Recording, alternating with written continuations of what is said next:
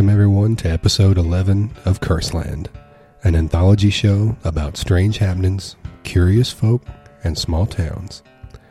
I'm your host and sole proprietor of Curseland, which can be found at www.curse.land. I hope you enjoyed today's episode. Let's get started.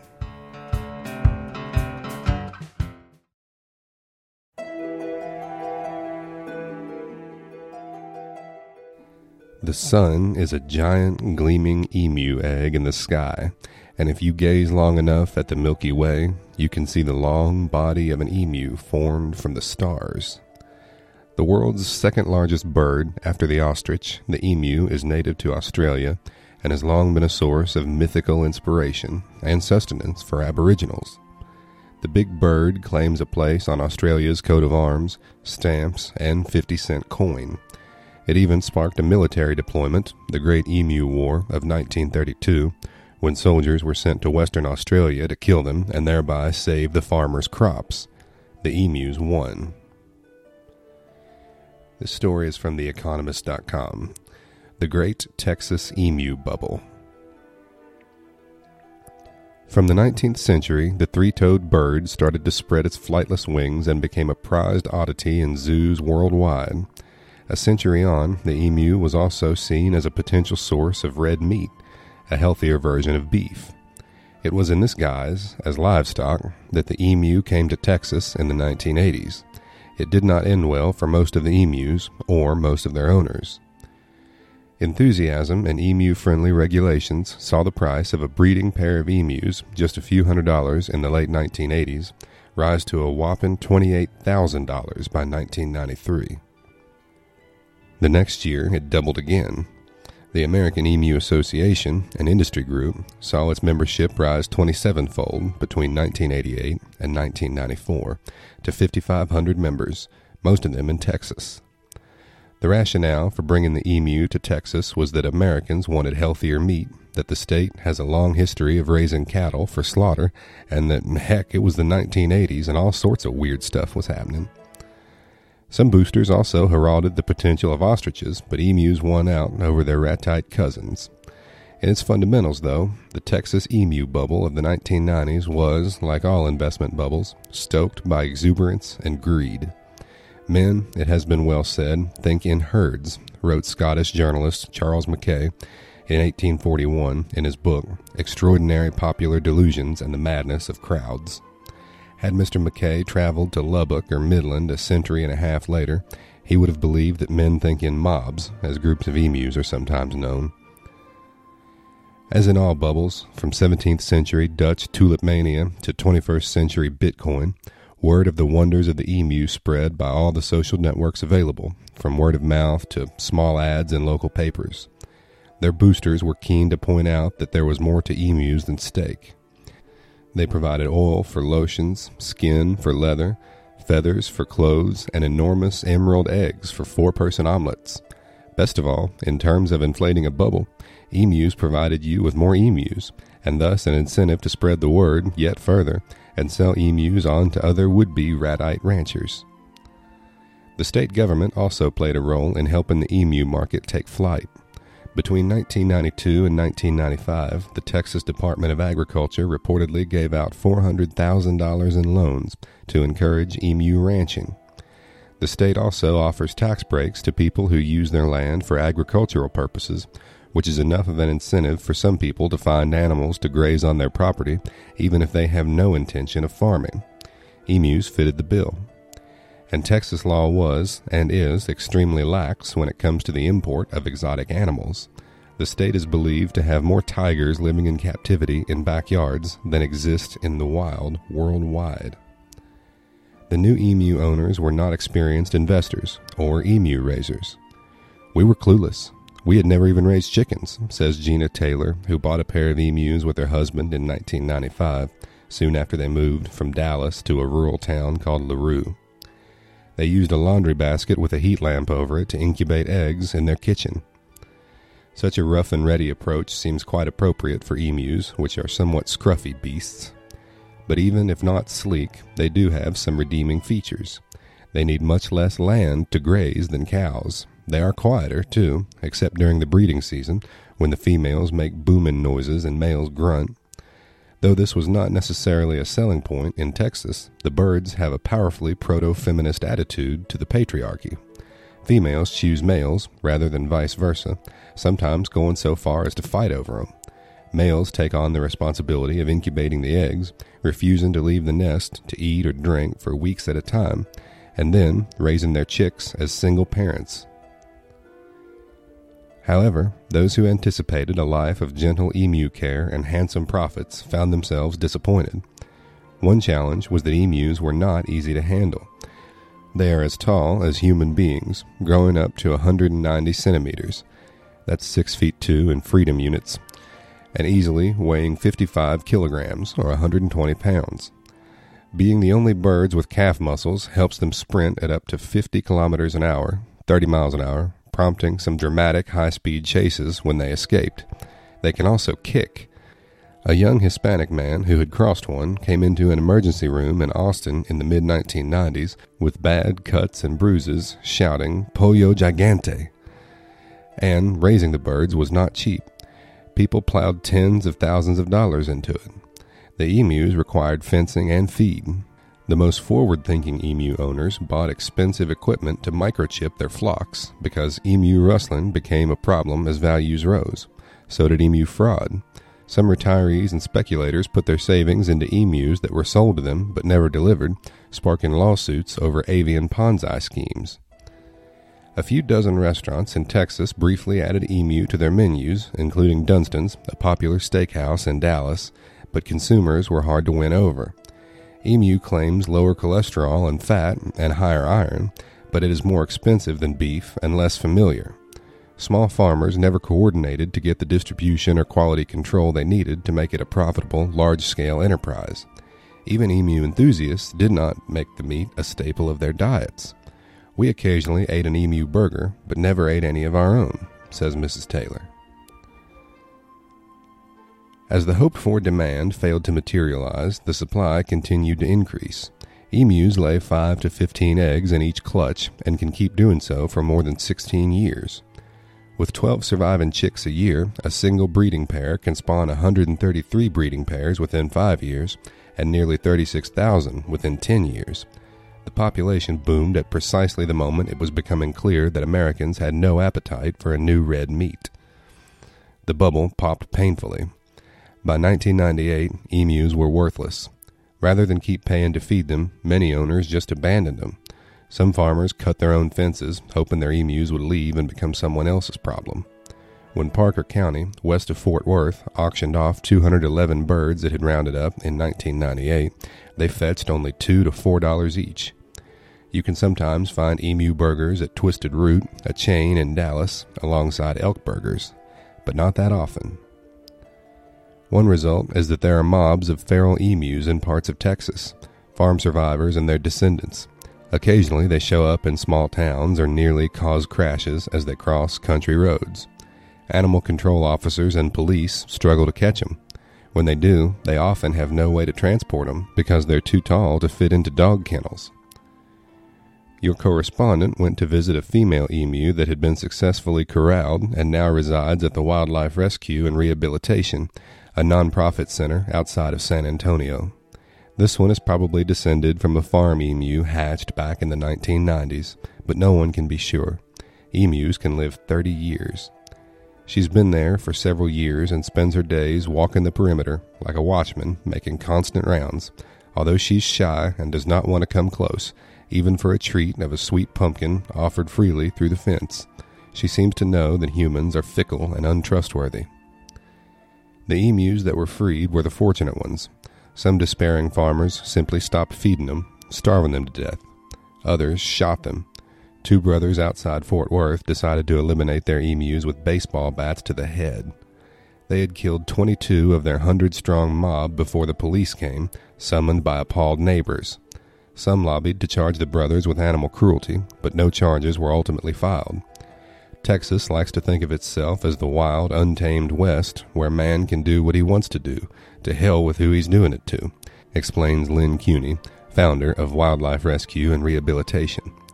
Animals are viewed as property which people can discard or destroy like old pieces of furniture. The emu was not the last species to fall foul of human greed. Since the 1990s, many Texans have pinned their hope for riches on new animals, such as white-tailed deer and longhorn cattle. And just as Texans have not learned from their experience with emus, nor has the world. More recently, India experienced its own emu boom, with farmers piling into raising the big birds. They made the same mistake Texans did by focusing on hatching new birds instead of creating demand for the meat the market collapsed in 2013. From the human point of view, this is a tale of never learning. From the emus, it is adaptation in action, every economic fiasco an evolutionary opportunity. From the plains of Texas to the streets of India, emus are flapping those tiny wings they do not really have and making the most of wherever it is they find themselves. Let the wild emus roam.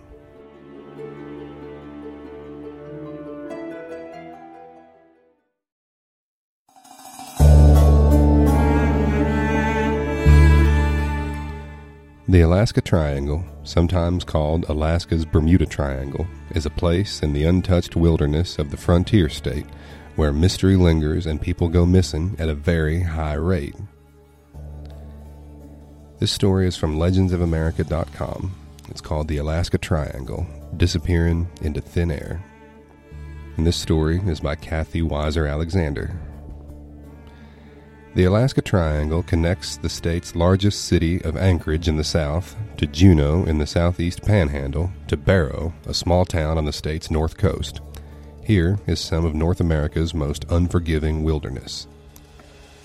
The area began attracting public attention in October 1972 when a small private plane carrying U.S. House Majority Leader Hale Boggs, Alaska Congressman Nick Begich, and aide Russell Brown, and their brush pilot, Don Jonz, seemingly vanished into thin air while flying from Anchorage to Juneau. For more than a month, 50 civilian planes and 40 military aircraft, plus dozens of boats, covered a search area of 32,000 square miles, but no trace of the plane, the men, wreckage, or debris were ever found. Afterward, more planes went down. Hikers went missing, and Alaskan residents and tourists seemed to vanish into thin air. In fact, since 1988, more than 16,000 people have disappeared in the Alaska Triangle, with a missing person rate at more than twice the national average. In any given year, 500 to 2,000 people go missing in Alaska, never to be seen again. Authorities conduct hundreds of rescue missions, most often return without finding the missing person or any evidence at all. These disappearances are blamed on everything from severe weather to aliens, to swirling energy vortexes, to an evil shape shifting demon of Tlingit Indian lore called Kushtaka. But the most likely explanation of these many missing people is the wilderness itself. Within this area are dense forests, craggy mountain peaks, massive glaciers, hidden caves, and deep crevices where downed aircraft or lost hikers might easily be hidden and then covered by snowfall, hiding any trace of human activity.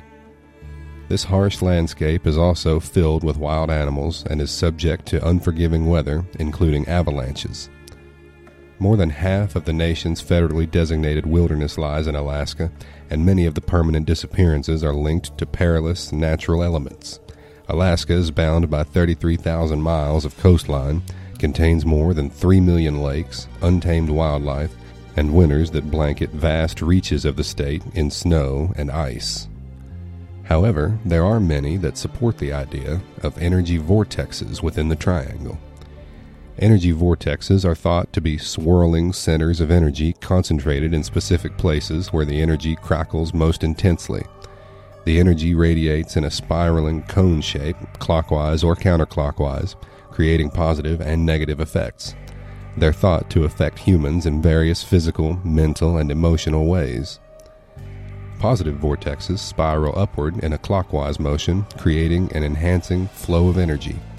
This type is said to be conducive to healing, meditation, creativity, and self exploration. People actively search these places out to feel inspired, recharged, or uplifted. Some of the places where positive vortexes are said to exist are the Egyptian pyramids, Stonehenge, the Sedona Desert, and sacred temples and cathedrals throughout the world.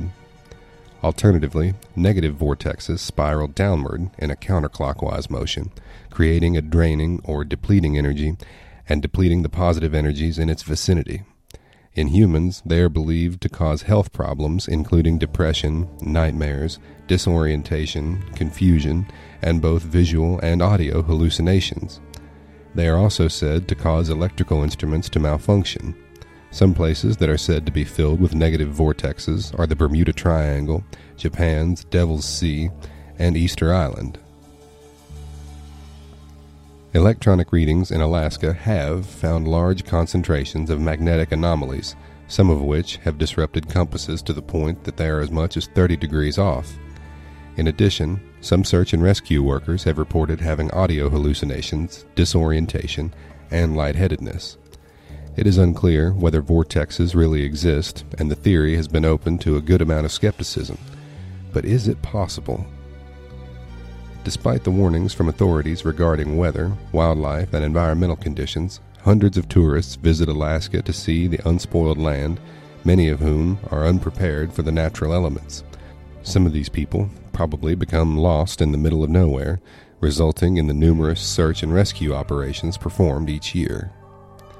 That, however, does not explain why there are more disappearances in the Alaska Triangle than elsewhere in the state.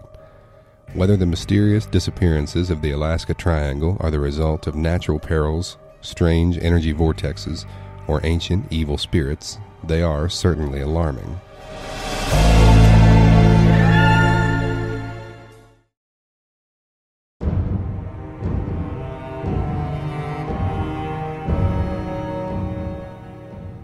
And listeners, here's one more story from legendsofamerica.com.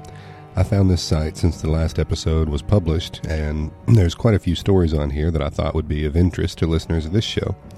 This one is also by Kathy Weiser Alexander. It's called Giants in West Virginia. In many of the ancient burial mounds of West Virginia, a number of giants were found in years past. Other large skeletons were found in the early days of coal mining, and more were found as people were excavating the ground for other purposes. One of the first reports of a giant occurred in 1774 when Jack Parsons was walking along the recently flooded Cheat River. When he noticed some bones protruding from the ground, he pulled a femur from the soil, and when he compared it to his own, it was seven inches longer. He then removed the rest of the bones and laid them out, estimating that it would have stood about eight feet tall. Other settlers also found gigantic skeletons in the area, which was soon dubbed Giant Town. In 1838, when amateurs excavated the Grave Creek Mound in present day Moundsville, West Virginia, they were said to have found giant human skeletons inside that were as long as eight feet. In the 1850s, a root cellar was being dug in Palatine, East Fairmont, West Virginia. Here, workers uncovered two very large human skeletons said to have been more than seven feet tall. A number of people saw the skeletons, but that night the bones were stolen, assumed to be sold in the lucrative market of Indian relics which existed at that time. In 1857, the Western Literary Messenger reported that the skeleton of a giant had been found, stating, A day or two since, some workmen engaged in subsoiling the grounds of Sheriff Wickham at his vineyard in East Wheeling came across a human skeleton. Although much decayed, there was little difficulty in identifying it by placing the bones which could not have belonged to other than a human body, in their original position. The impression made from the skeleton itself was measured by the sheriff and a brother in the craft locale, both of whom were prepared to swear that it was ten feet nine inches in length. Its jaws and teeth were almost as large as those of a horse. The bones are to be seen at the sheriff's office. In 1875, when workers were constructing a bridge near the mouth of Paw Paw Creek at Rivesville, they uncovered three giant skeletons with strands of reddish hair clinging to their skulls. A local doctor was called in to examine the remains, who determined that they were definitely human and estimated the skeletons to be approximately eight feet tall. Afterward, with exposure to the air, the bones deteriorated rapidly. In 1882, amateur archaeologists F. M. Fetty and his wife were exploring an unusual rock formation along White Day Creek in Marion County when they found what appeared to be a shelter. On closer examination, they discovered that a false wall had been erected, and after removing several large stones, they found a very large ancient mummy sitting in a chair. The giant was surrounded by stone and flint artifacts. In the summer of 1883, James A. Faulkner unearthed an unusually large human skeleton in the same area. Dr. Samuel Kramer of Smithtown was called in and measured this skeleton, which was found to be 7 feet 4 inches long, and deduced that it belonged to a person who was almost 8 feet tall. That same year, the Smithsonian Institution dispatched a team of archaeologists to the Criel Mound in South Charleston. Led by Colonel Lewis Morris, the team conducted extensive digs of some 50 mounds in the area and issued a detailed report. In their investigation, the team uncovered numerous giants, one of which was 7 foot 6 inches tall and decorated with six heavy copper bracelets on each wrist, and on his shoulder were three large plates of mica. In another mound, they found a circle of ten skeletons surrounding a giant skeleton, as well as underground vaults, various copper and mica ornaments, jewelry, religious items, pipes, and spearheads. Another large skeleton was also found that had a flathead type skull. As more digs progressed in the coming years, archaeologists in Wheeling, West Virginia, found another grouping of giants ranging in height from 6 foot 7 to 7 foot 6 which also displayed unusual skull formations with low foreheads and prominent backs of the skull. As similar discoveries were unearthed, the Charleston Daily Mail published an article in October 1922 that stated One of the most interesting of the five state parks is Mound Park at Moundsville, from which that city derived its name. Probably no other relic of prehistoric origin has attracted as wide a study among archaeologists as the Grave Creek Mound, which has given up skeletons of the ancients who constructed it. Archaeologists investigating the mound some years ago dug out a skeleton said to be that of a female because of the formation of the bones. The skeleton was 7 feet 4 inches tall, and the jawbone would easily fit over the face of a man weighing 160 pounds. In June 1930, the Clarksburg Sunday Exponent reported Interesting and valuable evidence of a race of gigantic people who inhabited this section of West Virginia more than 1,000 years ago have been exhumed from two newly explored mounds located near Morgansville, which is on the northwestern turnpike about 12 miles west of Salem. The particular tribe or race which inhabited this section of the state is believed to have been composed of individuals ranging from 7 to 9 feet in height, and it is thought they were Siouan Indians. The best preserved skeleton found at Morgansville was in a clay encasement, and all of the vertebrae and other bones, excepting the skull, were saved without much crumbling. Careful measurement of the skeletons proved that the Indians were about 7 feet 6 inches tall. This was in response to Professor Ernest Sutton, the head of the geography department at Salem College, having excavated two mounds in Doddridge County in which he uncovered four skeletons. The most recent discovery of these giants was made in 1959 when Dr. Donald Dragoo, the curator for the section of man at the Carnegie Museum, excavated the Cresap Mound in Marshall County. There, he unearthed a 7 feet 2 inch skeleton. Tales of colossal giants permeate American history, not only in West Virginia, but across the continent. These many finds in America, as well as the rest of the world, support the idea that giants once walked on Earth centuries ago and are more than just mythological beings.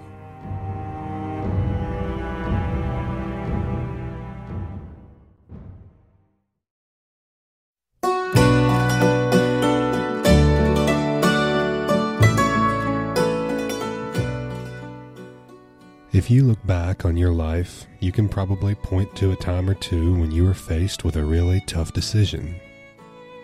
Had you chosen differently, your world would look very different right now. So it was for Confederate General Robert E. Lee, one of the most divisive figures in American history. To his fans, Lee was the hero of the Civil War, which explains why there are so many roads and schools named after him in the South.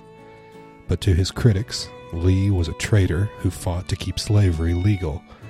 It turns out that Lee was just as conflicted as his legacy. Let's look at Lee's life through the scope of some of those choices to look at the impact they did have and are still having today. This story is from todayifoundout.com. The Difficult Decisions of Robert E. Lee. Decision 1 Mathematics or Military? Robert Edward Lee was born in 1807 to one of Virginia's most wealthy and respected families. When he was 18 years old, he applied to West Point Military Academy in New York, which was expected of a young man of his social status. But late in life, he confided to a friend that attending a military college was among his greatest regrets. It may seem like an odd comment for the man who was venerated as a war hero, but as a boy, it was mathematics, not soldiering, that interested him. Robert was an intelligent child and could have studied to become a teacher, architect, or an engineer. But there was another factor in play. The once proud family name had been tarnished. Two centuries earlier, a few years before the Pilgrims landed at Plymouth Rock, Richard Lee I immigrated from England to begin a new life in what is now Virginia. That was Robert E. Lee's great grandfather. Lee's grandfather was Colonel Henry Lee II, a prominent Virginia politician. And Lee's father, Henry Lighthorse Harry Lee III, fought alongside George Washington in the Revolutionary War. In fact, at Washington's funeral in 1799, it was Harry Lee who famously described the late general and president as first in war, first in peace, and first in the hearts of his countrymen. Harry Lee would go on to become Virginia's governor and then a U.S. congressman. But things turned sour for the family when Harry's poor financial habits and risky business ventures led to bankruptcy and a one year stint in debtor's prison. A few years later, during the War of 1812, Harry was nearly beaten to death after defending a friend who opposed the war. He fled to the West Indies to heal, but it was more likely to escape his debts. He died before he could make it home. Honor thy father.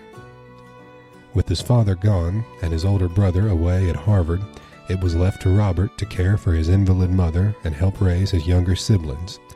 His mother instilled in him a sense of honor, never letting him forget that he was born to a family that had produced a governor, a U.S. congressman, a U.S. senator, a U.S. attorney general, and four signers of the Declaration of Independence. Even so, the name Lee didn't have the clout it once did. So, one reason for Lee's application to West Point was to restore honor to his family. Another reason, it was much cheaper than Harvard he nearly didn't get in because of his father's reputation, as by that point he had become known primarily as the man who once wrote George Washington a bad check. But Lee was accepted, and that's where his rise began. An exemplary student, Lee earned zero demerits in his four years there, which is almost unheard of at the strict military academy. In 1829, after graduating second in his class, his high marks earned him the rank of second lieutenant in the prestigious Army Corps of Engineers. He then married Mary Custis, the great granddaughter of Martha Washington. That alone went a long way to restoring the Lee name. During the 1830s and early 40s, when the United States was at peace, Lee had the opportunity to put his math skills to work by fortifying the nation's borders. As a U.S. Army engineer, he helped map the line between Ohio and Michigan and was part of the team that rerouted the Mississippi River back towards St. Louis. Meanwhile, in Texas, a few years later, the United States went to war against Mexico over the annexation of Texas. Lee, now a captain, was dispatched there in 1847 to map routes over rough terrain that American soldiers could use to gain an advantage over the Mexicans. His tactical prowess led directly to winning several crucial victories and eventually the war. And it put Lee on the map as a rising star in the U.S. Army. His commander, General Winfield Scott, called him the very finest soldier I ever saw in the field. When Lee was given a speech to the troops during the Mexican American War, One of the soldiers in attendance was Ulysses S. Grant, who admired Lee. When the war ended, the two men went their separate ways on either side of the Mason Dixon line, which ran between Virginia and Maryland and divided the nation between North and South. Little did they know their lives and their legacies would be forever linked. Decision 2 Capture Brown or wait it out. In 1859, Lieutenant Colonel Robert E. Lee and a squad of Marines were sent to Harper's Ferry, Virginia to prevent a slave revolt. A group of 21 abolitionists, led by a 58 year old white northerner named John Brown, had taken over a military arsenal. Their mission? Free every slave and kill their captors if they had to, which they had already done on a few occasions. At Harper's Ferry, Brown and his men captured several townspeople including George Washington's great grandnephew, and held them as hostages. When Lee arrived, his main objective was to capture Brown, but he was also there to ensure the safety of any townspeople, black or white, who refused to side with Brown. After a tense standoff, Lee sent one of his commanders to approach the arsenal with a white flag. Brown was told that if he surrendered, none of his men's lives would be lost. No, replied Brown. I prefer to die here. That brought Lee to his next big decision. Should he send his men in to capture by force and perhaps even kill Brown, whom he described as a madman, but doing so possibly turn Brown into a martyr in the North, which would further divide the already divided nation? Or should Lee cut off Brown's provisions and wait him out in the hope that the revolt would fizzle? Lee chose to send in the troops. They captured Brown after a bloody firefight in which several people were killed including two of Brown's sons, but no hostages. John Brown was convicted of murder, conspiracy to incite a slave uprising, and treason against the Commonwealth of Virginia. He was hanged for his crimes. Just as Lee had feared, Brown's death became a rallying cry for the North, though he was vilified as a murderer and a terrorist in the South. When Abraham Lincoln was elected president a year later on an anti slavery platform, without winning a single state below the Mason Dixon line. Many in the South saw that as the last straw. Slavery had been outlawed in the northern states for several decades, and most Southerners could see no other choice than to fight the northern aggression or lose their way of life. War was looming. Decision 3 Which side should I fight for? Next came the most difficult decision of Lee's life he was both a proud American and a proud Virginian. Today, it's accepted that the federal government is responsible for setting the national agenda with regard to laws, taxation, education, and more. In the 19th century, Washington, D.C. had a lot less direct oversight over people's lives. The states made their own laws, including laws relating to slavery. Like most Americans of his generation, Lee's loyalty was to his state first and his country second. That didn't mean he wasn't alarmed when several southern states, South Carolina, Alabama, Georgia, Texas, and Louisiana, seceded from the Union after Lincoln was elected. Lee feared that Virginia's leaders would follow suit, and he thought it was a major overreaction to the problem, stating, I do not believe in secession as a constitutional right, nor that there is sufficient cause for revolution. But after Virginia's lawmakers voted by a narrow margin to secede in April 1861 and join the newly formed Confederate States of America, Lee suddenly found himself as a man without a country.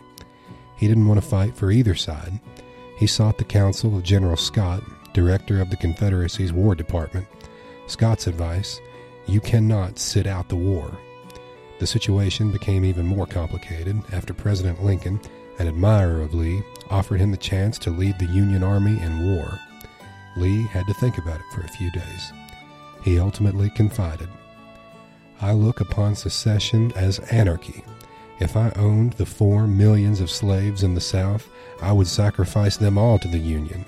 But how can I draw my sword upon Virginia, my native state? Sacrifice. So, when it came down to choosing between the North and the South, Lee chose neither he chose Virginia. Turning down Lincoln's offer, he resigned his commission with the U.S. Army after serving with distinction for 32 years. A few weeks later, Lee accepted Confederate President Jefferson Davis's offer to serve in the Army of Northern Virginia, the first line of defense against invading Union soldiers. Within a year, Lee would be in charge of the entire Confederate military. History buffs can only speculate about what would have transpired had Lee accepted Lincoln's offer, but it's hard to imagine a worse fate than a war that killed more than 620,000 people. In his 2014 book, A Disease in the Public Mind, historian Thomas Fleming theorizes that the outcome would have been much better. General Lee would have remained in command of the Union Army, ready to extinguish any and all flickers of revolt. By expertly mingling his troops so that Southern and Northern regiments served in the same brigades, he would have forged a new sense of brotherhood in and around the word Union. At the end of President Lincoln's second term, it seems more than likely that the American people would have elected Robert E. Lee as his successor. Decision 4 Follow orders or follow my heart. But that didn't happen, and four years later, the Confederacy had all but lost the Civil War, and Lee knew it. After some early successes in driving off invading Union troops, which earned him a lot of respect on both sides, Lee lost both of his major incursions into the North at the battles of Antietam and Gettysburg, two of the bloodiest of the war. Lee, now in his mid 50s, was suffering from heart problems that kept him sidelined for weeks at a time. After Gettysburg, he even tried to resign his commission, but President Davis talked him out of it. Yet, despite the losses, the Confederate soldiers still looked up to him. Why? Unlike many commanders who traveled with servants and slept on soft beds, Lee chose to be with his troops, both on and off the battlefield. Lee biographer Peter S. Carmichael wrote that the soldiers had extraordinary confidence in their leader, extraordinary high morale, a belief they couldn't be conquered. But at the same time, it was an army that was being worn down, Lee was pushing these men beyond the logistical capacity of that army. As the South ran low on supplies and the desertion rate among Confederate soldiers increased, Lee proposed a radical plan train the slaves to fight. That idea did not go down well. The proposition to make soldiers out of our slaves is the most pernicious idea that has been suggested since the war began, complained Georgia Governor Howell Cobb. The day you make a soldier of them is the beginning of the end of the revolution, and if slaves seem good soldiers, then our whole theory of slavery is wrong. President Davis agreed with Cobb, and Lee's request was denied. Lee told Davis there was only one option left surrender to the North so no more lives would be lost fighting for a losing cause. Davis wasn't ready to give up, though. He ordered Lee to keep the war going by using guerrilla tactics sending small squads into northern strongholds to fight hand to hand if necessary. Knowing that a guerrilla war could go on for years, Lee found himself in yet another difficult position. Should he follow the orders of his commander in chief or do what he thought was right? On April 9, 1865, with his troops heavily outnumbered in the town of Appomattox Courthouse, Virginia, Lee knew it was time. I suppose there is nothing for me to do but go and see General Grant, he said, and I would rather die a thousand deaths. The two generals held an official ceremony in which Lee surrendered, and the Civil War was over. Decision 5 Retire in peace or work for peace. When Lee chose to align himself with Davis, not Lincoln, he was effectively renouncing his U.S. citizenship. So when the war ended, he was a man without a country. He couldn't vote, much of his land had been seized in the war, including his home, the Custis Lee Mansion, which is now Arlington National Cemetery, and he was nearly broke. According to South Carolina writer Mary Chesnut in Civil War Diaries, right after the war, she overheard Lee telling a friend that he only wanted a Virginia farm, no end of cream and fresh butter and fried chicken. But as much as he yearned for a quiet life, Lee's sense of duty brought him to the White House to publicly advocate for Reconstruction. That made him, according to Civil War scholar Emory Thomas, an icon of reconciliation between the North and South. back to school. For Lee's final act, he saved a school. Washington College, located in Lexington, Virginia, had been left in tatters after the war. Five months after the surrender at Appomattox Courthouse in September 1865, Lee was offered the job as the school's president. The use of his name, which was still hallowed in the South, would be a boon to any institution, and he reportedly turned down several other, more lucrative positions that would have capitalized on his name. Lee agreed to take the job, in part because of his respect for George Washington, for whom the school was named, but also because he believed that an educated populace would be less likely to wage war. It is well that war is so terrible, he once said. We should grow too fond of it.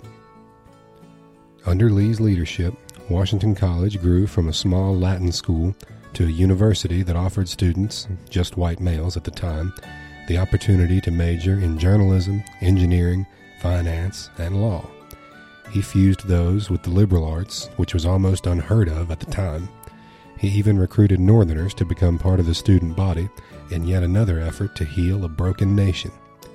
The students fairly worshipped him and deeply dreaded his displeasure, wrote one of the professors.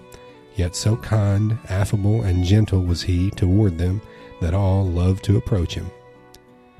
The school, now known as Washington and Lee University, is still going strong today. Now fully integrated with women and African Americans, though it took until the 1970s for that process to become complete, the school has produced four U.S. Supreme Court justices, 27 U.S. senators, 67 members of the House of Representatives, 31 state governors, a Nobel Prize laureate, several Pulitzer Prize, Tony Award, and Emmy Award winners, and many more government officials, judges, business leaders, entertainers, and athletes. Fittingly, the university adopted Lee's family motto, Non Incautus Futuri, which means not unmindful of the future. But Lee only had a chance to serve as the school's president for a short time. In 1870, just five years after the Civil War ended, he suffered a stroke and died. A legacy divided. The debate continues to this day was Robert E. Lee a hero or a traitor? Although he was considered a war hero in the South, his peacetime promotion of reconciliation earned him accolades in the North. Shortly after the Civil War ended, Lee granted an interview to the New York Herald in which he condemned the assassination of President Lincoln as deplorable, said he rejoiced at the end of slavery, and referred to the North and the South as we. The Herald praised Lee's efforts to reunite the nation. Here in the North, we have claimed him as one of ourselves. That sentiment was echoed by most American newspapers after Lee died in 1870, but not all of them. The editor of the New National Era, noted abolitionist and former slave the great Frederick Douglass, wrote a scathing editorial. We can scarcely take up a newspaper that is not filled with nauseating flatteries of the late Robert E. Lee. Is it not about time that this bombastic laudation of the rebel chief should cease? But the adulation would only increase as the nation slowly healed from the wounds of the Civil War, and Jim Crow segregation laws became the norm in both the North and the South for another century. Lee's legacy has been tied to U.S. race relations ever since. Lee and slavery. Like most wealthy white men in pre Civil War America, including George Washington, Thomas Jefferson, and even Ulysses S. Grant, Lee was a slave owner, but his own views on slavery were conflicted. In 1856, he wrote, There are few, I believe, in this enlightened age who will not acknowledge that slavery as an institution is a moral and political evil. It is idle to expatiate on its disadvantages. I think it is a greater evil to the white man than to the colored race. While my feelings are strongly enlisted in behalf of the latter, my sympathies are more deeply engaged for the former. The blacks are immeasurably better off here than in Africa, morally, physically, and socially. The painful discipline they are undergoing is necessary for their further instruction as a race and will prepare them, I hope, for better things. Lee even went so far as to advocate for the education of slaves, saying, it would be better for the blacks and for the whites. But he was not in favor of granting them the right to vote, and even said that if the slaves were freed, I think it would be better for Virginia if she could get rid of them. A deeply religious man, in Lee's view, slavery could only be ended by God. The Man and the Mythology Despite Lee's views on slavery, his posthumous star kept rising.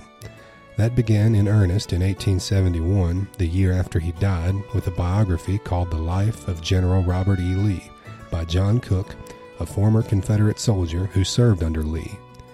Glossing over Confederate losses at Antietam and Gettysburg as having hastened the end of the war, Cooke focused on the lost cause belief that pervaded the South in the late 19th century. It downplayed slavery as the main cause of the Civil War and instead promoted the idea that the war was an honorable, heroic struggle fought in defense of the Southern way of life and against Union attempts to disrupt it. And it was Lee, Cooke wrote, who kept the South united. The crowning grace of this man, who was thus not only great but good, was the humanity and trust in God which lay at the foundation of his character. Hundreds of Lee biographies have been published since then, most of them painting the same rosy picture. For example, John Perry's 2010 biography, Lee, A Life of Virtue, describes Lee as a passionate patriot, caring son, devoted husband, doting father, don't tread on me, Virginian, God fearing Christian. Perry wrote that the real Lee was a caring man who considered it a special honor to push his invalid wife in her wheelchair. During the war, he picked wildflowers between battles and pressed them into letters to his family. He once described two dozen little girls dressed in white at a birthday party as the most beautiful thing he ever saw. Of course, today, if a military leader were to defect from the United States and then lead a foreign army back into it, he would almost certainly be tried for treason and executed but several former presidents, on both sides of the political spectrum, didn't view Lee in that light. President Theodore Roosevelt said that the two greatest Americans of all time were George Washington and Robert E. Lee. Lee was one of the noblest Americans who ever lived and one of the greatest captains known to the annals of war. Roosevelt's cousin, President Franklin Delano Roosevelt, called Lee one of our greatest American Christians and one of our greatest American gentlemen. President Woodrow Wilson, the first Southerner elected to the White House after the Civil War, wrote a biography praising Lee. He often told of his experience as a 13 year old boy shortly after the war in Augustus, Georgia, when he had the opportunity to stand next to Lee during a procession. After President Dwight D. Eisenhower was criticized for hanging a portrait of General Lee in the White House, he replied, from deep conviction, I simply say this a nation of men of Lee's caliber would be unconquerable in spirit and soul. In 1975, a few years after a letter written by Lee to President Andrew Johnson requesting amnesty was discovered, President Gerald Ford finally restored Lee's full U.S. citizenship. At the ceremony, he said, General Lee's character has been an example to succeeding generations making the restoration of his citizenship an event in which every American can take pride. In 2009, President Barack Obama spoke at the annual dinner of the Alfalfa Club, which was founded in 1913 in honor of Lee, who, it turns out, is a distant relative of Obama's. Noting the irony that Lee didn't think African Americans should be allowed to vote or hold office, Obama said, I know many of you are aware that this dinner began almost a hundred years ago as a way to celebrate the birthday of General Robert E. Lee. If he were here with us tonight, the general would be 202 years old and very confused. On the other hand, indeed, a lot of Americans in the 21st century are confused as to why Lee is still glorified. Why is it so hard for people to just say Robert E. Lee fought for a despicable cause and doesn't deserve our admiration? asked Slate Magazine's chief political correspondent, Jamelle Bouie. Washington Post columnist Richard Cohen wrote, It has taken a while, but it's about time Robert E. Lee lost the Civil War. The South, of course, was defeated on the battlefield in 1865, yet the Lee legend, swaddled in myth, kitsch, and racism, has endured even past the civil rights era when it became both urgent and right to finally tell the lost cause to get lost. Now it should be Lee's turn. He was loyal to slavery and disloyal to his country, not worthy, even he might now admit, of the honors accorded to him. The more things change. That's one reason why so many schools and highways named after Lee have been renamed after prominent African Americans, but not all of them are being renamed. In 2015, after calls for the removal of the Confederate flag from Southern state houses following a tragic church shooting by a white supremacist in South Carolina, a petition was started at Robert E. Lee High School in Staunton, Virginia, to change its name. The petition was met with strong opposition. In an official protest letter from students and alumni, they wrote We support the decision by South Carolina and other states to lower the Confederate flag, a symbol of bigotry and bias for many. But erasing Robert E. Lee's name from the school is political correctness run amok and an act of historical vandalism. The name wasn't changed that time, but it's safe to say the battle isn't over yet. We'll give the final word to Ulysses S. Grant, the general turned president who admired and then defeated Lee in the Civil War. In his memoir, he wrote about Lee's surrender at Appomattox. I felt like anything rather than rejoicing at the downfall of a foe who had fought so long and so valiantly, and had suffered so much for a cause though that cause was, I believe, one of the worst for which a people ever fought, and one for which there was the least excuse.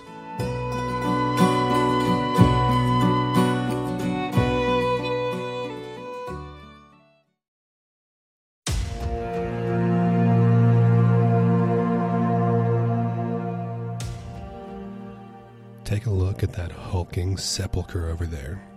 Small wonder they call it a tomb. It's the citadel of Skull and Bones, the most powerful of all secret societies in the strange Yale secret society system. For nearly a century and a half, Skull and Bones has been the most influential secret society in the nation, and now it is one of the last. In an age in which it seems that all could possibly be concealed about anything and anybody has been revealed, those blank tombstone walls could be holding the last secrets left in America. This story is entitled The Last Secrets of the Skull and Bones, and this is by Ron Rosenbaum. It's from the September 1977 issue of Esquire. You could ask Averell Harriman whether there's really a sarcophagus in the basement, and whether he and young Henry Stimson and young Henry Luce lay down naked in that coffin and spilled the secrets of their adolescent sex lives to 14 fellow bonesmen. You could ask Supreme Court Justice Potter Stewart if there came a time in the year 1937 when he dressed up in a skeleton suit and howled wildly at an initiate in a red velvet room inside the tomb. You could ask McGeorge Bundy if he wrestled naked in a mud pile as part of his initiation and how it compared with a later quagmire into which he so eagerly plunged. You could ask Bill Bundy or Bill Buckley, both of whom went into the CIA after leaving Bones, or George Bush, who ran the CIA, whether their skull and bones experience was useful training for the clandestine trade. Spook, the Yale slang word for secret society member, is, of course, agency slang for spy. You could ask J. Richardson Dilworth, the bonesman who now manages the Rockefeller fortune, just how wealthy the Bones Society is, and whether it's true that each new initiate gets a no strings gift of $15,000 cash and guaranteed financial security for life. You could ask, but I think you get the idea. The leading lights of the Eastern establishment, in old line investment banks, in blue blood law firms, and particularly in the highest councils of the foreign policy establishment the people who have shaped America's national character since it ceased being an undergraduate power had their undergraduate character shaped in that crypt over there. Bonesman Henry Stimson Secretary of War under FDR, a man at the heart of the heart of the American ruling class, called his experience in the tomb the most profound one in his entire education. But none of them will tell you a thing about it. They've sworn an oath never to reveal what goes on inside, and they're legendary for the lengths to which they'll go to avoid prying interrogation. The mere mention of the words skull and bones in the presence of a true blue bonesman such as Blackford Oaks, the fictional hero of Bill Buckley's spy thriller, Saving the Queen, will cause him to dutifully leave the room as tradition prescribed. I can trace my personal fascination with the mysterious goings on in the sepulchre across the street to a spooky scene I witnessed on its shadowy steps late one April night 11 years ago. I was then a sophomore at Yale, living in Jonathan Edwards, the residential college, Anglophile Yale name for dorm, built next to the Bones Tomb. It was part of Jonathan Edwards' folklore that on the April evening following tap night at Bones, if one could climb to the tower of Weir Hall, the odd castle that overlooks the Bones courtyard, one could hear strange cries and moans coming from the bowels of the tomb as the fifteen newly tapped members were put through what sounded like a harrowing ordeal. Returning alone to my room late at night, I would always cross the street rather than walk the sidewalk that passed right in front of Bones. Even at that safe distance, something about it made my skin crawl. But that night in April, I wasn't alone. A classmate and I were coming back from an all night diner at about 2 in the morning. At the time, I knew little about the mysteries of Bones or of any of the other huge, windowless secret society tombs that dominated with dark authority certain key corners of the campus. They were nothing like conventional fraternities. No one lived in the tombs. Instead, every Thursday and Sunday night, the best and brightest on campus, the 15 seniors in Skull and Bones and in Scroll and Key, Book and Snake, Wolf's Head, Berzelius, and all the seven secret societies, disappeared into their respective tombs and spent hours doing something, something they were sworn to secrecy about and Bones, it was said, was the most ritualistic and secretive of all. Even the very door to the Bones tomb, that huge triple padlocked iron door, was never permitted to open in the presence of an outsider. All this was floating through my impressionable sophomore mind that night as my friend Mike and I approached the stone pylons guarding the entrance to Bones. Suddenly we froze at the sight of a strange thing lying upon the steps. There, in the gloom of the doorway, on the top step, was a long white object that looked like the thigh bone of a large mammal. I remained frozen. Mike was more venturesome. He walked right up the steps and picked up the bone. I wanted to get out of there fast. I was certain we were being spied upon from a concealed window. Mike couldn't decide what to do with the bone. He went up to the door and began examining the array of padlocks. Suddenly, a bolt shot. The massive door began to swing open, and something reached out at him from within. He gasped, terrified, and jumped back, but not before something clutched the bone, yanked it out of his hand, and back into the darkness within. The door slammed shut with a clang that rang in our ears as we ran away.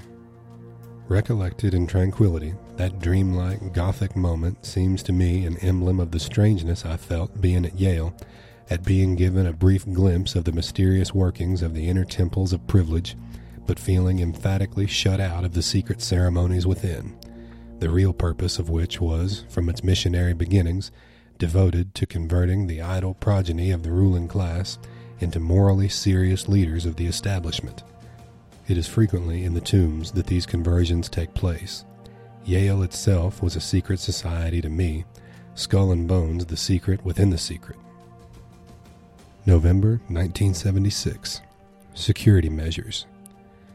And we're back in front of the tomb, Mike and I, reinforced by nine years in the outside world, two skeptical women friends, and a big dinner at Mory's. And yet, once again, there is an odd, chilling encounter. We're recreating that first spooky moment. I'm standing in front of the stone pylons, and Mike has walked up to stand against the door so we can estimate its height by his. Then we notice we're being watched. A small red foreign car has pulled up on the sidewalk a few yards away from us. The driver has been sitting with the engine running and has been watching us for some time. Then he gets out. He's a tall, athletic looking guy, fairly young. He shuts the car door behind him and stands leaning against it, continuing to observe us. We try to act oblivious, continuing to sketch and measure. The guy finally walks over to us. You seen Miles? he asks. We look at each other. Could he think we're actually Bones alumni, or is he testing us? Could you seen Miles be some sort of password? No, we reply. Haven't seen Miles. He nods and remains there. We decide we've done enough sketching and measuring and stroll off. Look, one of the women says as she turns and points back. He just ran down the side steps to check the basement door locks. He probably thought he caught us planning a break in. I found the episode intriguing. What it said to me was that Bones still cared about the security of its secrets. Trying to find out what goes on inside could be a challenge. And so it was that I set out this April to see just how secure those last secrets are. It was a task I took on not out of malice or sour grapes. I was not tapped for a secret society, so I'm open to the latter charge, but I plead guilty only to the voyeurism of a mystery lover. I thought it wouldn't hurt to spend some time in New Haven during the week of tap night and initiation night, poking around and asking questions. You could call it espionage if you were so inclined, but I tried to play the game in a gentlemanly fashion. I would not directly ask a bonesman to violate his sacred oath of secrecy. If, however, one of them happened to have fudged on the oath to some other party, and that other party were to convey the gist of the information to me, I would rule it fair game. And if any bonesman wants to step forward and add something, I'll be happy to listen. What follows is an account of my research for the meaning behind the mysterious bones rituals. Only information that might be too easily traced to its source has been left out because certain sources expressed fear of reprisals against themselves. Yes, reprisals. One of them even insisted, with what seemed like deadly seriousness, that reprisals would be taken against me. What bank do you have your checking account at? This party asked me in the middle of a discussion of the Mithraic aspects of the Bones ritual. I named the bank. Aha, said the party. There are three bonesmen on the board. You'll never have a line of credit again. They'll tap your phone. They'll. Before I could say, a line of what? The source continued. The alumni still care. Don't laugh. They don't like people tampering and prying. The power of Bones is incredible. They've got their hands on every lever of power in the country. You see, it's like trying to look into the mafia. Remember, they're a secret society too. Wednesday night, April 14th. The Dossier. Already, I have in my possession a set of annotated floor plans of the interior of the tomb, giving the location of the Sanctum Sanctorum, the room called 322 and tonight I received a dossier on Bones ritual secrets that was compiled from the archives of another secret society. It seems that one abiding preoccupation of many Yale secret societies is keeping files on the secrets of other secret societies, particularly Bones. The dossier on Bones is a particularly sophisticated one, featuring reliability ratings and percentiles for each chunk of information it was obtained for me by an enterprising researcher on the condition that I keep secret the name of the secret society that supplied it. Okay. I will say, though, that it's not the secret society that is rumored to have Hitler's silverware in its archives. That's Scroll and Key, chief rival of Bones for the elite of Yale. Dean Acheson, James Angleton, and Cy Vance's society, among other luminaries of the American foreign policy establishment. But to return to the dossier, let me tell you what it says about the initiation, the center of some of the most lurid apocryphal rumors about bones. According to the dossier, the Bones initiation ritual of 1940 went like this New man placed in coffin, carried into central part of building. New man chanted over and reborn into society, removed from coffin and given robes with symbols on it. A bone with his name on it is tossed into the bone heap at start of every meeting. Initiates plunged naked into mud pile. Thursday evening. The file and claw solution to the mystery of 322. I'm standing in the shadows across the street from the tomb, ready to tail the first person to come out. Tonight is tap night, the night 15 juniors will be chosen to receive the 145 year old secrets of Bones. Tonight, the 15 seniors in Bones and the 15 in each of the other societies will arrive outside the rooms of the prospective tappees. They'll pound loudly on the doors. When the chosen junior opens up, a bonesman will slap him on the shoulder and thunder, Skull and bones, do you accept? At that point, according to my dossier, if the candidate accepts, he will be handed a message wrapped in a black ribbon, sealed in black wax, with the skull and crossbones emblem and the mystic bones number, 322.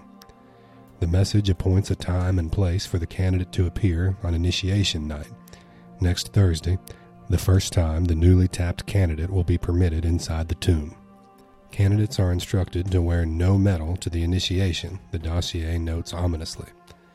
Reliability rating for this stated to be 100%. Not long before 8 tonight, the door to Bones swings open. Two dark suited young men emerge. One of them carries a slim black attache case. Obviously, they're on their way to tap someone. I decide to follow them. I want to check out a story I heard that Bones initiates are taken to a ceremony somewhere near the campus before the big initiation inside the tomb. The Bonesmen head up High Street and past the library, then make a right. Passing the library, I can't help but recoil when I think of the embarrassing discovery I made in the manuscript room this afternoon. The last thing I wanted to do was reduce the subtleties of the social function of bones to some simple minded conspiracy theory, and yet I do seem to have come across definite, if skeletal, links between the origins of bones rituals and those of the notorious Bavarian Illuminists. For me, an interested but skeptical student of the conspiracy world, introduction of the Illuminists, or Illuminati, into certain discussions, say, for instance, of events in Dallas in 1963, has become the same thing that the mention of bones is to a bonesman, a signal to leave the room. Because although the Bavarian Illuminists did have a real historical existence from 1776 to 1785, they were an esoteric secret society within the more mystical, free thinking lodges of German Freemasonry they have also had a paranoid fantasy existence throughout two centuries of conspiracy literature. They are the imagined mega cabal that manipulated such alleged plots as the French and Russian revolutions, the Elders of Zion, the rise of Hitler, and the House of Morgan. Yes, the Bilderberg and George de Mohrenschildt, too, silly as it may sound. There are suggestive links between the historical, if not mytho conspiratorial, Illuminists and Bones. First, consider the account of the origins of bones to be found in a century old pamphlet published by an anonymous group that called itself File and Claw after the tools they used to pry their way inside bones late one night. I came upon the File and Claw break in pamphlet in a box of disintegrating documents filed in the library's manuscript room under Skull and Bones' corporate name, Russell Trust Association. The foundation was named for William H., later General Russell, the man who founded Bones in 1832. I was trying to figure out what mission Russell had for the secret order he founded and why he had chosen that particular death's head brand of mumbo jumbo to embody his vision. Well, according to the file and claw break in crew, Bones is a chapter of a corps of a German university it should properly be called the Skull and Bones chapter. General Russell, its founder, was in Germany before his senior year and formed a warm friendship with a leading member of a German society. The meaning of the permanent number 322 in all Bones literature is that it was founded in 32 as the second chapter of the German society. But the Bonesman has a pleasing fiction that his fraternity is a descendant of an old Greek patriot society founded by Demosthenes, who died in 322 BC. They go on to describe a German slogan painted on the arched walls above the vault of the sacred Room 322. The slogan appears above a painting of skulls surrounded by Masonic symbols, a picture said to be a gift of the German chapter. Wer war der Thor, wer weiser, Bedler, o der Kaiser, ob arm, o reich, im Toddy gleich, the slogan reads. Or, who was the fool, who the wise man, beggar, or king, whether poor or rich, all's the same in death. Imagine my surprise when I ran into that very slogan in a 1798 Scottish anti illuminist tract reprinted in 1967 by the John Birch Society. The tract, Proofs of a Conspiracy by John Robison, prints alleged excerpts from the Illuminist ritual manuals supposedly confiscated by the Bavarian police when the secret order was banned in 1785.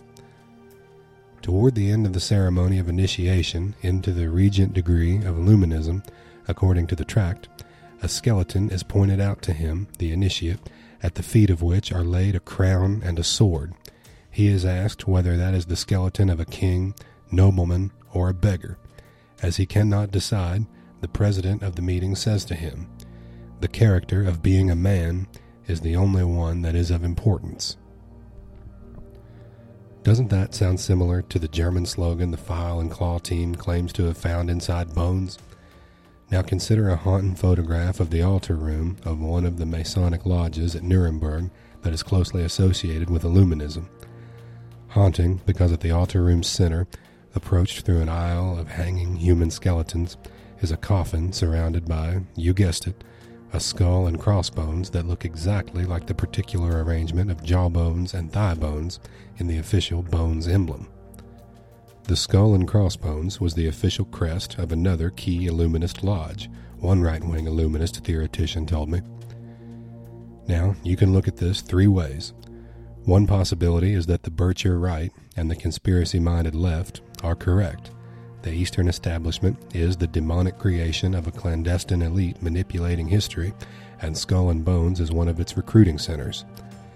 A more plausible explanation is that the death's head symbolism was so prevalent in Germany when the impressionable young Russell visited that he just stumbled on the same motherlode of pseudo Masonic mummery as the Illuminists.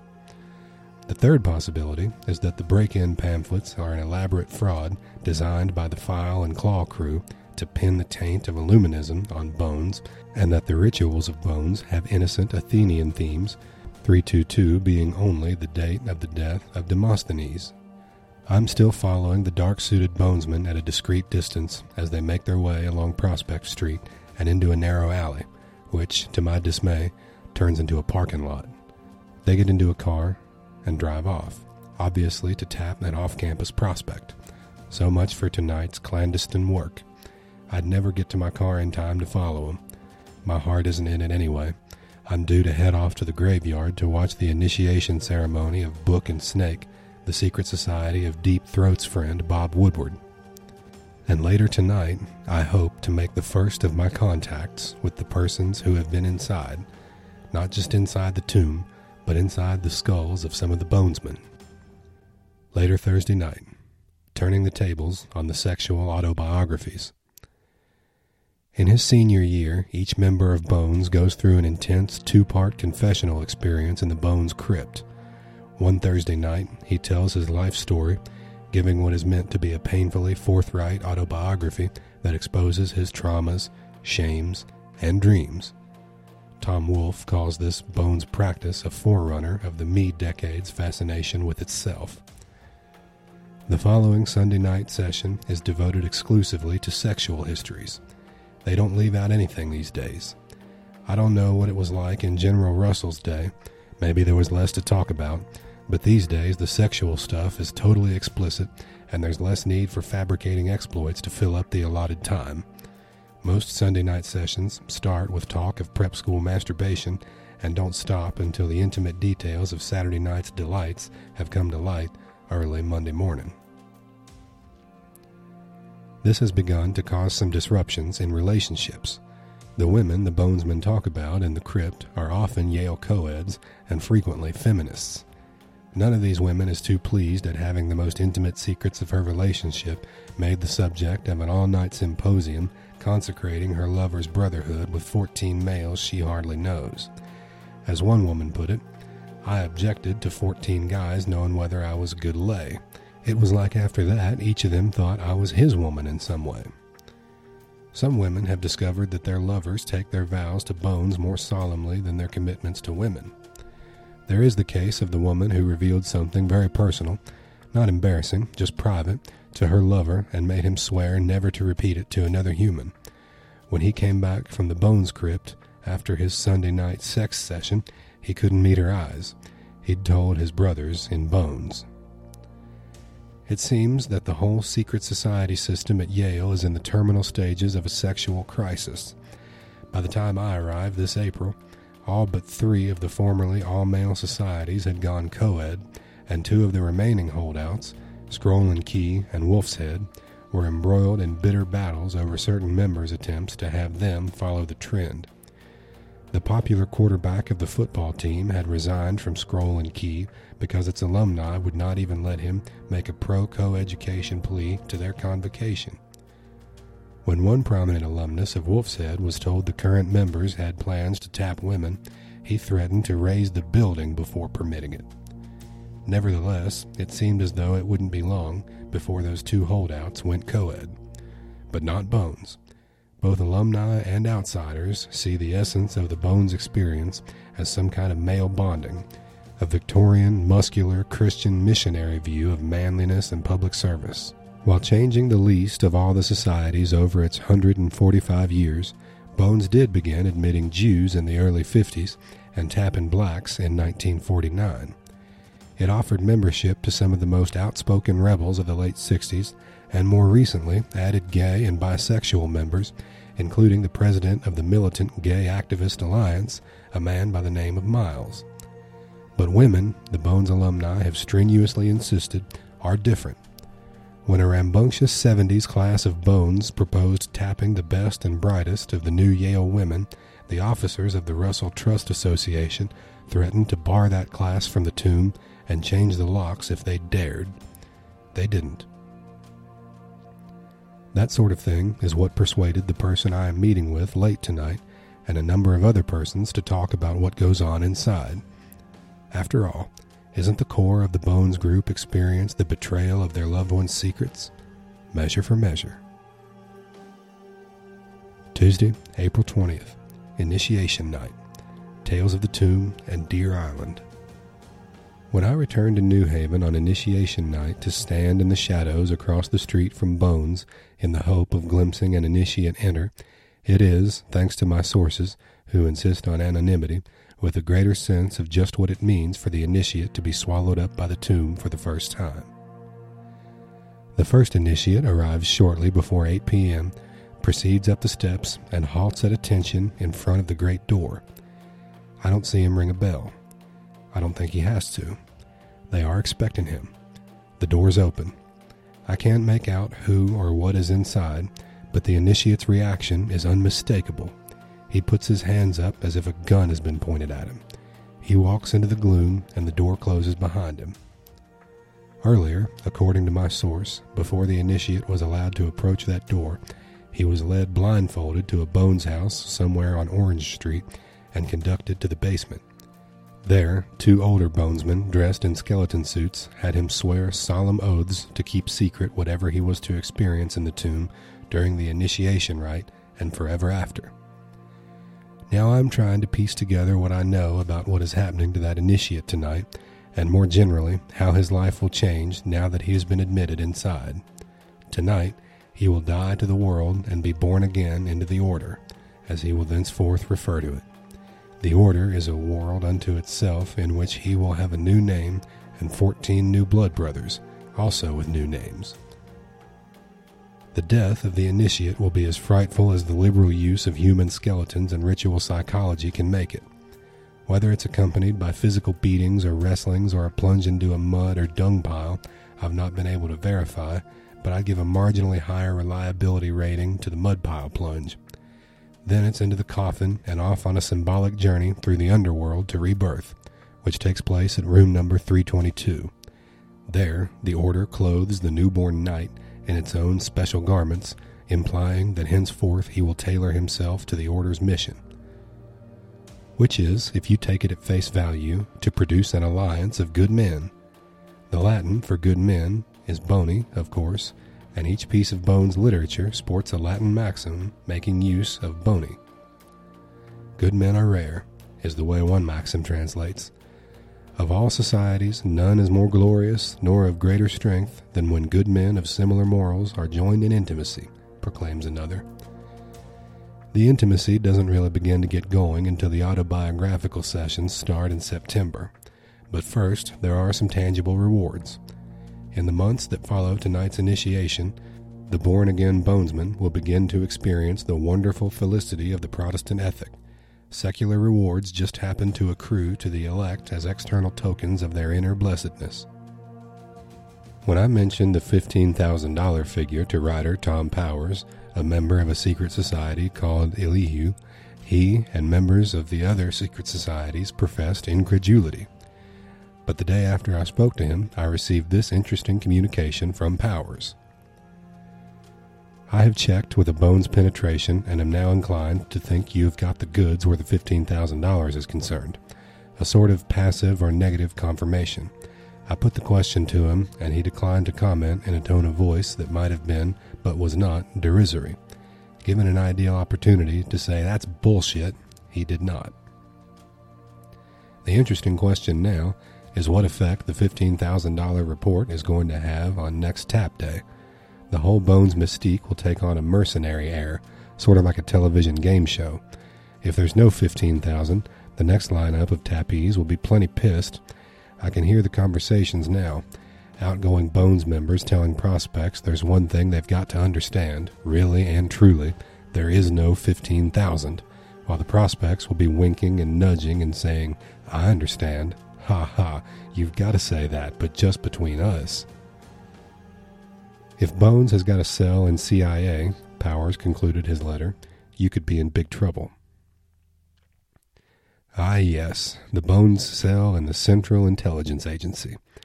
Powers had called my attention to a passage in Aaron Latham's novel, Orchids for Mother, in which the thinly veiled version of CIA master spy James Angleton recalls that the agency is New Haven all over again. Secret society'd be closer, like skull and bones. There are a lot of bonesmen around, aren't there? asks a young CIA recruit. Indeed, says the master spy, with all the bones spooks, it's a regular haunted house. If you were a super secret spy agency seeking to recruit the most trustworthy and able men for dangerous missionary work against the barbarian threat, wouldn't you want someone whose life story, character, and secrets were already known to you? You'd certainly want to know if there were any sexual proclivities that might make the future spy open to temptation or blackmail. Now, I'm not saying the CIA has bugged the Bones Crypt, although who could rule it out with uncertainty?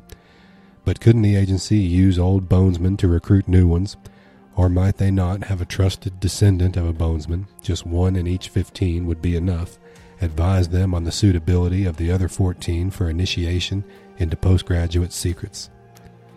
Consider the case of once gung ho CIA bonesman William Sloane Coffin, who later became a leader of the anti war movement.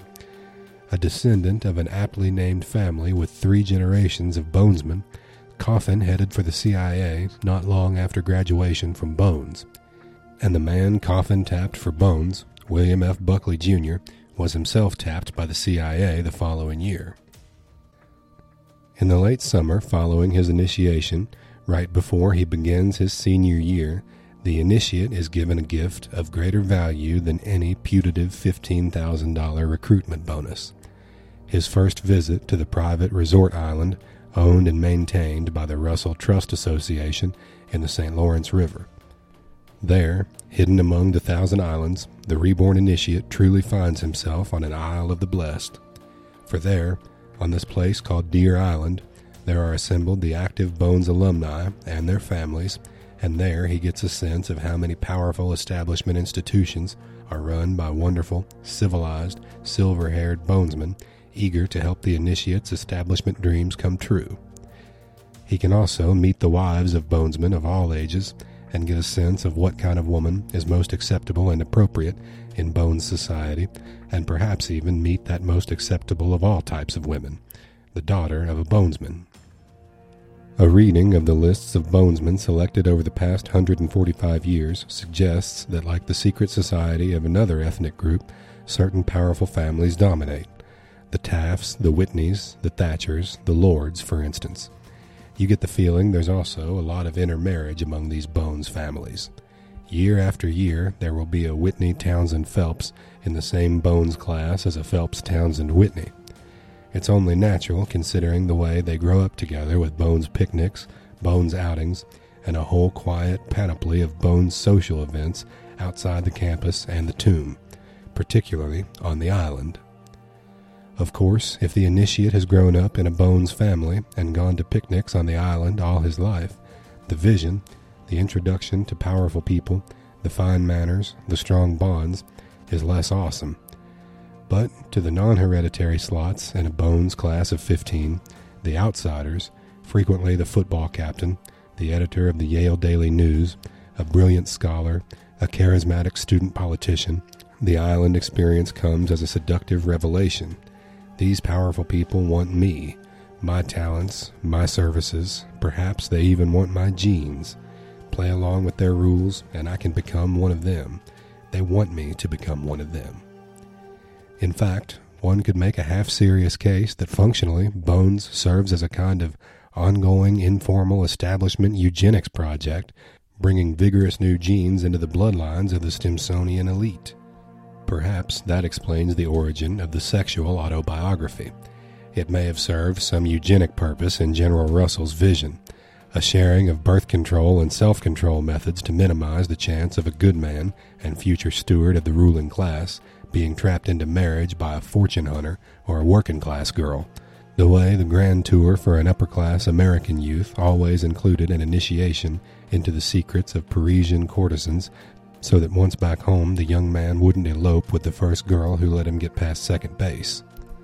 However, certain of the more provincial Bones families do not welcome all genes into the pool. There is a story about two very well known members of a Bones class who haven't spoken to each other for more than two decades. One of them was an early Jewish token member of Bones who began to date the sister of a fellow Bonesman. Apparently, the Christian family made its frosty reaction to this development very plain. The Christian Bonesman did not convince his Jewish blood brother he was entirely on his side in the matter. The dating stopped, and so did the speaking. It's an isolated incident, and one I wouldn't have brought up had I not been told of the Jew canoe incident, which happened relatively recently. There's a big book located just inside the main entrance to Bones. In it are some of the real secrets.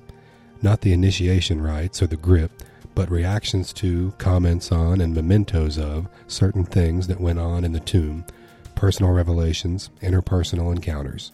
The good stuff. I don't know if the tale of the broken-hearted token gay and the rotting Paola story are in there, but they should be. I'm almost sure the mysterious Phil incident isn't there. According to one source, the very mention of the name Phil is enough to drive certain bonesmen up the wall.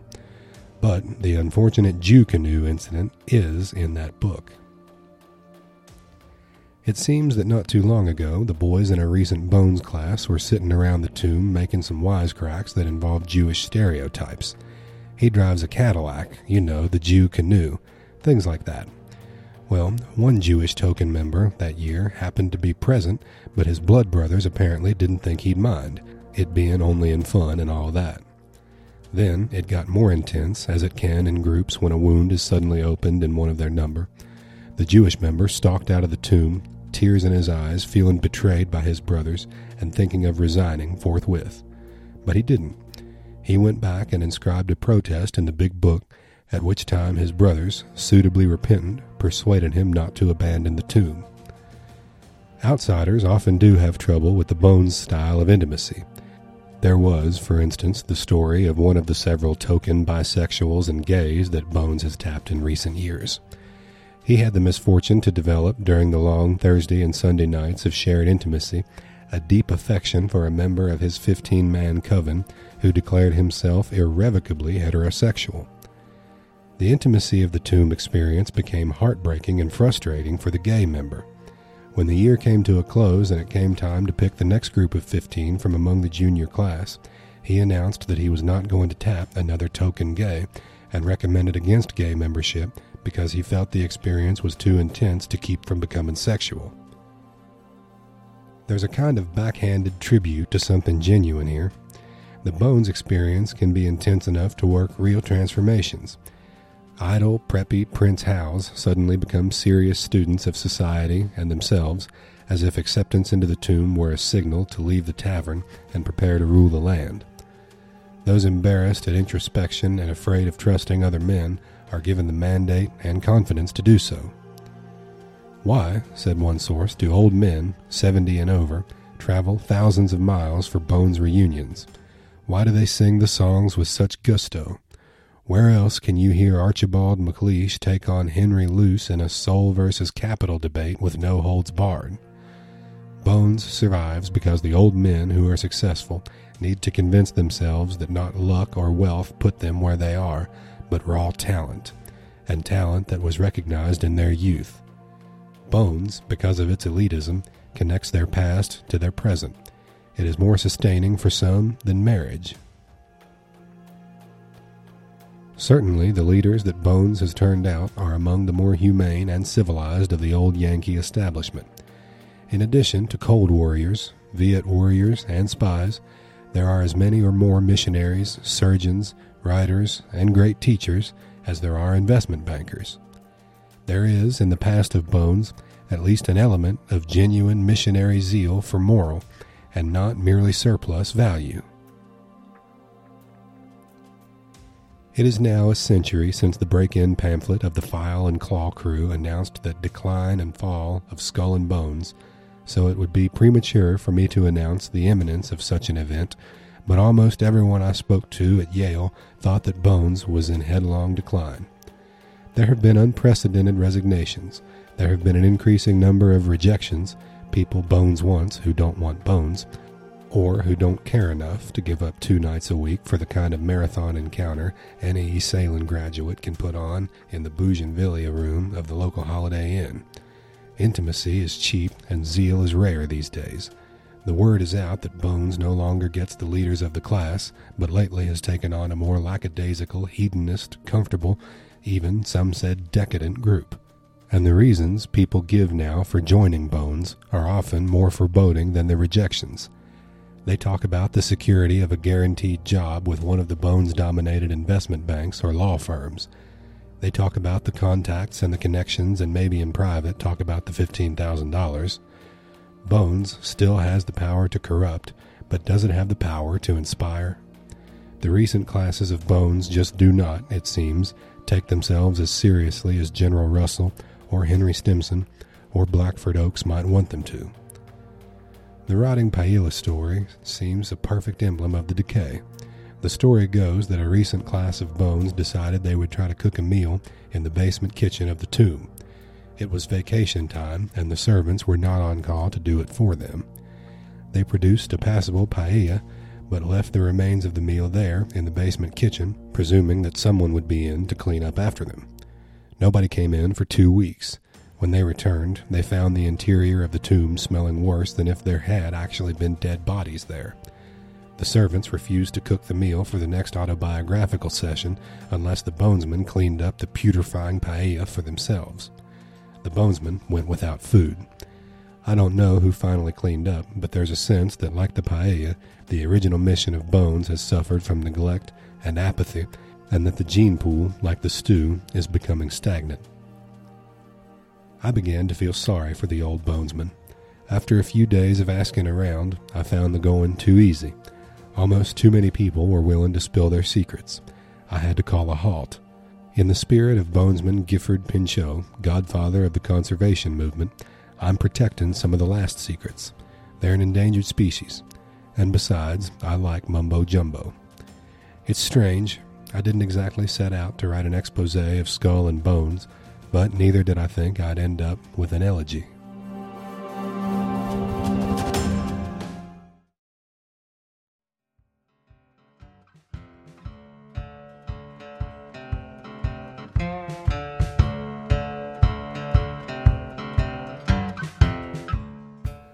That concludes this episode of the Curse Land podcast. Thanks very much for listening, and I hope y'all enjoyed. As always, if you've got a story you'd like to hear on the show, you're welcome to send those suggestions to feedback at curse.land. Till next time, I'll talk to y'all later.